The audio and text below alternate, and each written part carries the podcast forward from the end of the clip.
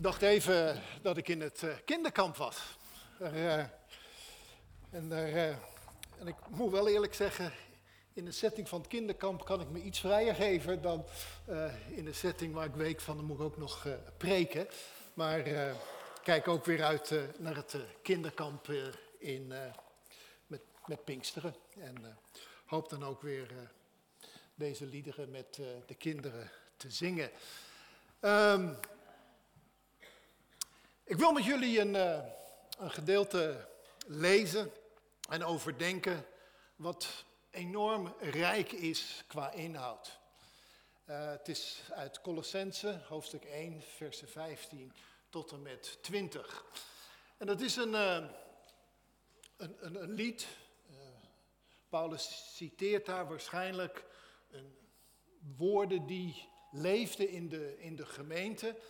En uh, we gaan uh, die, die, versen lezen. Als je de volgende slide wil laten zien, dan, uh, dan staat het daar. Ik, ik heb wat woorden weggelaten, dus als je in je Bijbel het volgt, dan, zeg je, dan zal je zien van hé, hey, er staat nog meer. Ik heb het zo gedaan om even duidelijk te maken dat het een lied is met twee versen, twee coupletten. En de tussenregel heb ik als conclusie aan het eind neergezet. Christus.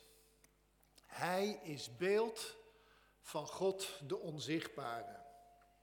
Eerstgeborene van alles wat geschapen is. Want in Hem werd alles geschapen en alles is door Hem en tot Hem geschapen. Hij is begin, eerstgeborene van de doden. Want in Hem heeft alle volheid willen wonen en door Hem en tot Hem alles willen verzoenen, vrede makende door het bloed van het kruis. Hij is hoofd van zijn lichaam, de kerk. Met, met, met, deze woorden, en ik stel het me zo voor dat het een, een, woorden uit een lied was wat de gemeentes in die tijd gezongen hebben, of in ieder geval in hun diensten geciteerd hebben. Met dit lied wordt op hele radicale wijze een antwoord gegeven op een groot probleem. Het probleem waar wij ook nog allemaal mee te maken hebben is, God is onzichtbaar. We weten dat Hij bestaat, maar we, we, we, zien Hem niet. Maar we zeggen wel heel veel over God. En we proberen iets te zeggen door een verband te leggen tussen wat we zien, wat we zien gebeuren in onze wereld, het zichtbare en dat wat we ervaren. En dat verbinden we met God, de onzichtbare. Zodat God wat dichterbij komt. Ik wil drie voorbeelden uit de geschiedenis geven. Toen, toen Maarten Luther met de Reformatie begon, en als wij daarop terugkijken, is het duidelijk wat hij allemaal deed. Hoe hij vocht voor een waar en levend geloof, gebaseerd op de Bijbel. En wij zien dat, en de mensen zagen dat en zeiden, God is in hem aan het werk. Dus God werd verbonden met, met Luther. Ander voorbeeld, 1755. Weten jullie wat er toen gebeurde? Nee. Ik ook niet, maar als je zegt Lissabon, dan is het misschien duidelijker. In 1755 is waarschijnlijk een van de meest erge aardbevingen heeft toen plaatsgevonden in, in Lissabon in Portugal. En dat heeft zo'n impact gemaakt dat alle mensen toen dachten, dit is het oordeel van God. Dus er was een aardbeving en men verbond die aardbeving met God en zei, dat is wat God aan het doen is, maar dat is een oordeel. Het zichtbare werd verbonden met het onzichtbare. En een ander voorbeeld wat uit, ik wou zeggen onze eeuw, maar dat is ook alweer de vorige eeuw, 1948, de stichting van de staat Israël. Heel duidelijk, heel zichtbaar. En dat mensen zeiden, dit is een daad van God. Het zichtbare wat in het nieuws staat, werd verbonden met God. En zo zijn we dus steeds bezig God te, die onzichtbaar is te verbinden met de dingen die we voelen, die we ervaren, die we zien, waar we met elkaar over spreken. Alleen de vraag die dat natuurlijk oproept is van, ja maar op grond waarvan zeggen we dat? Op grond waarvan leggen we dat verband? Dat heeft iets te maken met hoe wij naar God kijken, ons God speelt. Hoe we Hem zien, dat zegt iets over de verbinding die we leggen. Straks hebben we onze, onze ledenvergadering. Uh, en gesteld nou, heel stom voorbeeld. Uh, gesteld nou dat ik als voorzitter straks ruzie krijg met een van jullie. En dat ik naar beneden ga en, en die persoon eens even een flinke kaakstoot verkoop.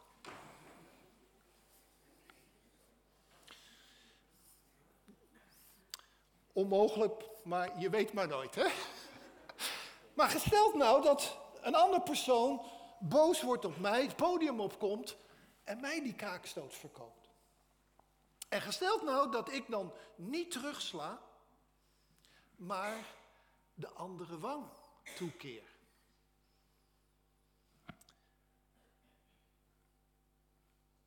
Waarschijnlijk zullen jullie zeggen van dat dat eerste voorbeeld van mij nou niet echt met God te maken heeft.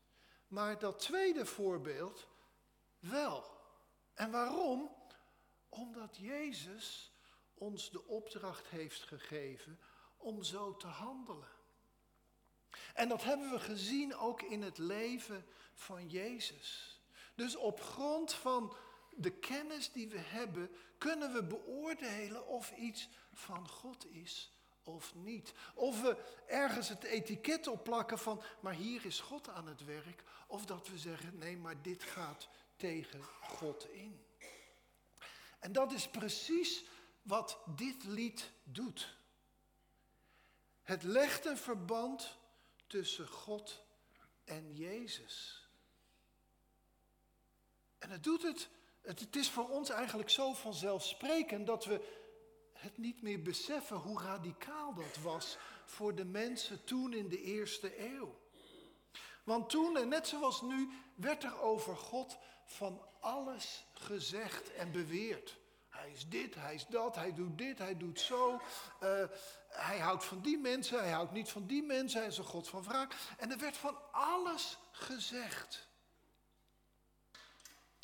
Zoveel dat je niet weet van ja, maar wie moet ik nu geloven en wie niet. En wat dit lied en wat de christenen zeiden is, jullie hebben toch gehoord van Jezus?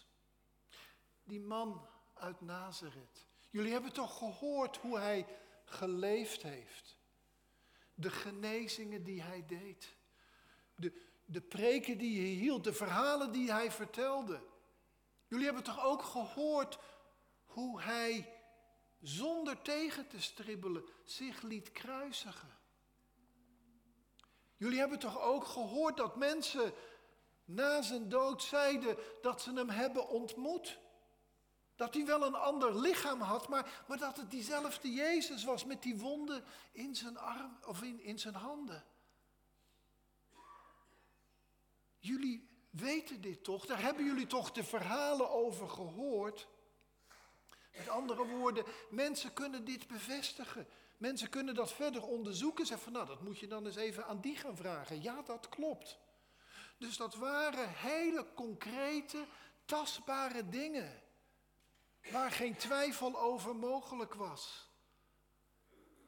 En wat dit lied doet, is dan vervolgens zeggen: dat concrete, wat zichtbaar is, wat jullie weten, dat zegt iets over God. Sterker nog, door naar Jezus te kijken, heel concreet zijn leven, weet je wie God is.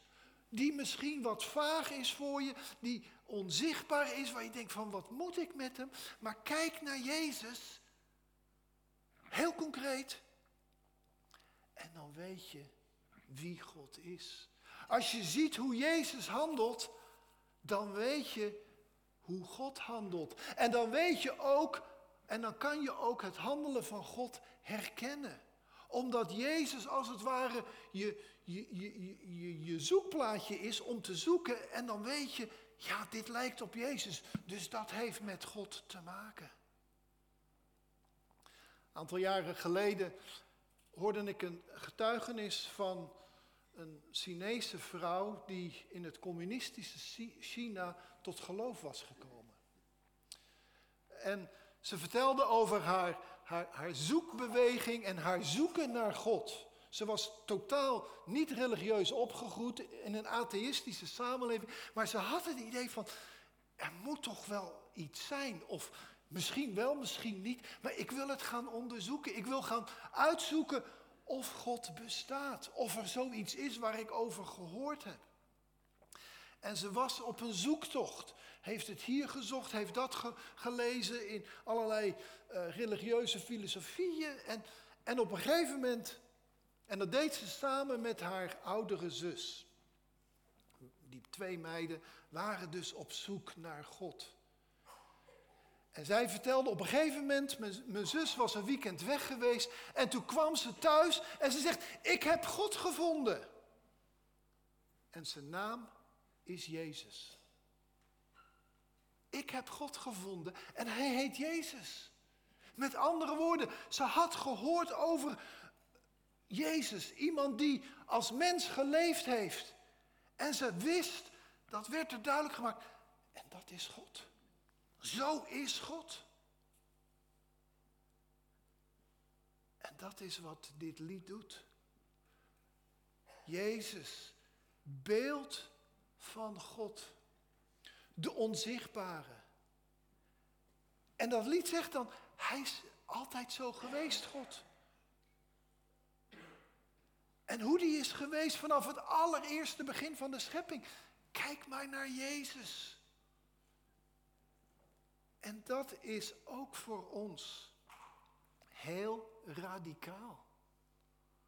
Omdat er van alles over God wordt beweerd, maar dat is een reflectie van wat wij denken of wat wij graag willen zien hoe God is. Dit is radicaal. En laat ik één voorbeeld noemen. Op grond van wat Jezus ons laat zien, kunnen we zeggen, overal waar haat is en waar haat naar andere mensen wordt aangewakkerd, daar is God niet aanwezig. Hoe mooi je het ook wendt, met welke excuses ook, je moet gewoon zeggen, God is daar niet aanwezig. Want Jezus heeft ons gezegd, heb je vijanden lief.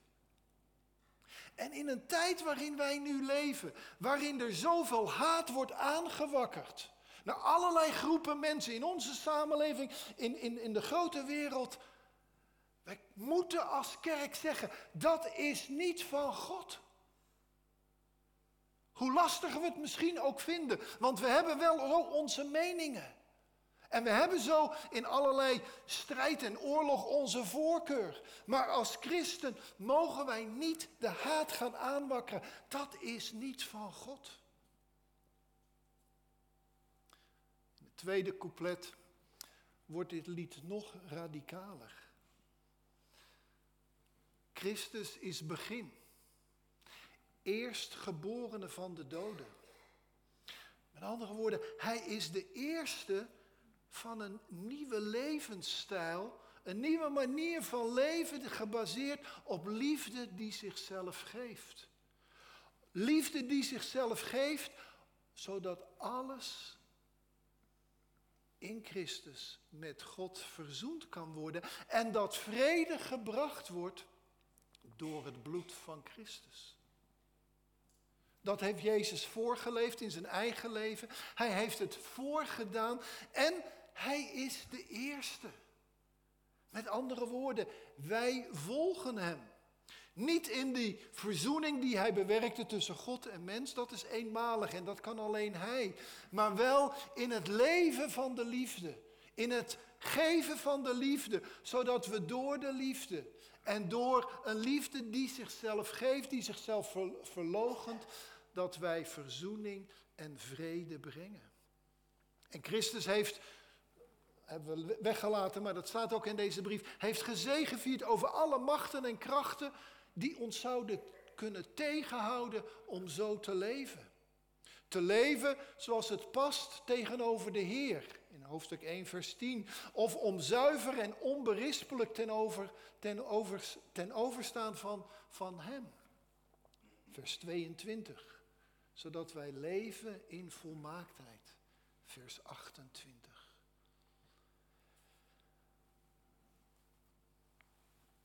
Hij is de eerste. En wij zijn navolgers. Wij volgen Hem na. In december las ik een uh, artikel, was een interview met iemand die onderzocht had wat er steeds gezegd werd en wat eigenlijk het bericht is uit verschillende christelijke organisaties en kerken uit het Midden-Oosten.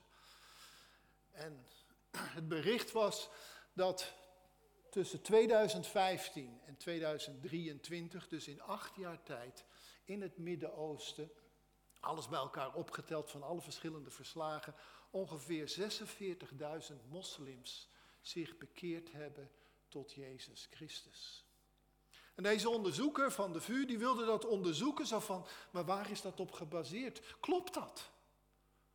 En hij heeft een paar jaar bezig geweest, allerlei interviews gehouden met allerlei mensen, organisaties, ook van mensen van buiten de kerk, met moslims, om te onderzoeken, klopt dit? En vervolgens is hij ook gaan onderzoeken van, maar wat is er een bepaald patroon? En dit is wat hij deelde. Er zijn veel van die moslims, zelfs radicale moslims. Op een gegeven moment waren ze op de vlucht, moesten hun land uit of het gebied waar ze woonden en kwamen in andere landen in aanraking met christenen. Christenen die hen vriendelijk, gasvrij opvingen, voeding gaven, onderdak, die hen hielpen. Voor sommigen was het de eerste keer dat ze met christenen in aanraking kwamen. En ze hadden zoiets van, dit kan toch niet? De christenen zijn onze vijanden, zo is het ons geleerd. Wij weten niet beter. Het was iets wat ze totaal niet verwacht hadden. En ze gingen vragen, maar waarom doen jullie zo? Jullie zijn toch onze vijanden? Waarom behandelen jullie ons zo vriendelijk? En toen konden die christenen vertellen over Jezus, over de opdracht om de vijanden lief te hebben. En wat er ook gebeurde, is dat veel van die moslims allerlei dromen hadden. En in die dromen zagen ze Jezus. En het mooie vind ik, is dat die droom dat kwam van God, dat sloot aan op het handelen van de christenen. De christenen lieten zien hoe God is en God bevestigde dat in die dromen. En zo kwamen die mensen tot geloof. En het mooie was wat die onderzoeker ook zei. En doordat dit zo gebeurde, gingen die christenen ook anders naar al die moslims kijken. Ook het deed iets bij die christenen. Ook zij werden liefdevoller. Jezus Christus is het hoofd van de kerk. En hij verwacht van zijn kerk dat de kerk, de gemeente van Jezus Christus, wie Jezus is, zichtbaar maakt. En dit is de keten. God de onzichtbare, die voor mensen ver weg was, werd zichtbaar in een mens. Jezus Christus. Niet zomaar een mens, de mens van God gezonden. Maar omdat ons probleem is dat Jezus een figuur is uit de boeken, uit de Bijbel, 2000 jaar geleden. Zo hebben de mensen nu nodig dat Jezus opnieuw zichtbaar gemaakt wordt door de mensen die in Hem geloven. Van de onzichtbare God naar Jezus die ooit toen geleefd heeft. Naar de mensen van hier en nu die het lichaam zijn van Jezus. Ik wil jullie deze vraag meegeven. Wat zeggen je collega's op je werk over je? Wat zeggen de mensen bij jou in de straat, in de buurt, in de wijk over, je, over jou of jullie gezin? Wat zegt de buurt hier over de gemeente? Waarschijnlijk zullen ze zeggen van ja, dat zijn christenen of dat zijn gelovigen of die mensen gaan naar de kerk. Maar de belangrijke vraag is, zien die mensen Jezus in dat wat je doet? Zien ze Jezus? Want onze roeping is om Jezus zichtbaar te maken aan een wereld die God en Jezus niet kent. Zoals Jezus kwam om God zichtbaar, tastbaar, voelbaar te maken aan mensen voor wie God ergens ver weg was in de hemel. We gaan straks met elkaar het avondmaal vieren. Het avondmaal is een dankmaal voor dat wat God gedaan heeft. In Christus. Maar het is ook een maaltijd die ons voedt. Die ons voedt, zodat wij als Jezus worden naar de wereld die Hem niet kent. Laten we zo met elkaar gemeente zijn van Jezus Christus in een wereld die God en Jezus niet kent. Maar wij zijn geroepen om Hem zichtbaar te maken.